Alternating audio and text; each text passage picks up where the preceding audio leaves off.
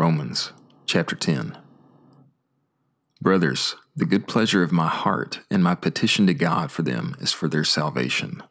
For I bear them witness that they have a zeal for God, but not according to full knowledge. For because they were ignorant of God's righteousness and sought to establish their own righteousness, they were not subject to the righteousness of God. For Christ is the end of the law unto righteousness to everyone who believes. For Moses writes concerning the righteousness which is out of the law, the man who does them shall live by them. But the righteousness which is out of faith speaks in this way Do not say in your heart, Who will ascend into heaven? That is, to bring Christ down. Or, Who will descend into the abyss? That is, to bring Christ up from the dead. But what does it say? The word is near you, in your mouth and in your heart.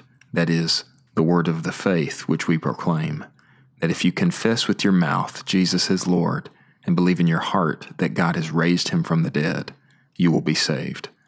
For with the heart there is believing unto righteousness, and with the mouth there is confession unto salvation. For the Scripture says, Everyone who believes on him shall not be put to shame. For there is no distinction between Jew and Greek, for the same Lord is Lord of all, and rich to all who call upon him. For whoever calls upon the name of the Lord shall be saved. How then shall they call upon him into whom they have not believed? And how shall they believe into him of whom they have not heard? And how shall they hear without one who proclaims him? And how shall they proclaim him unless they are sent? As it is written, How beautiful are the feet of those who announce the news of good things. But not all have obeyed the gospel. For Isaiah says, Lord, who has believed what he has heard from us?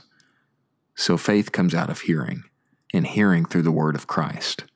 But I say, have they not heard? Yes, surely. Their voice has gone out into all the earth, and their words to the ends of the inhabited earth. But I say, did Israel not know this?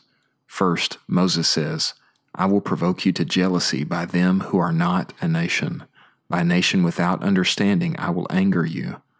And Isaiah is very bold and says, I was found by those who did not seek me. I became manifest to those who did not ask for me. But with regard to Israel, he says, All the day long I have stretched out my hands to a people who disobey and contradict.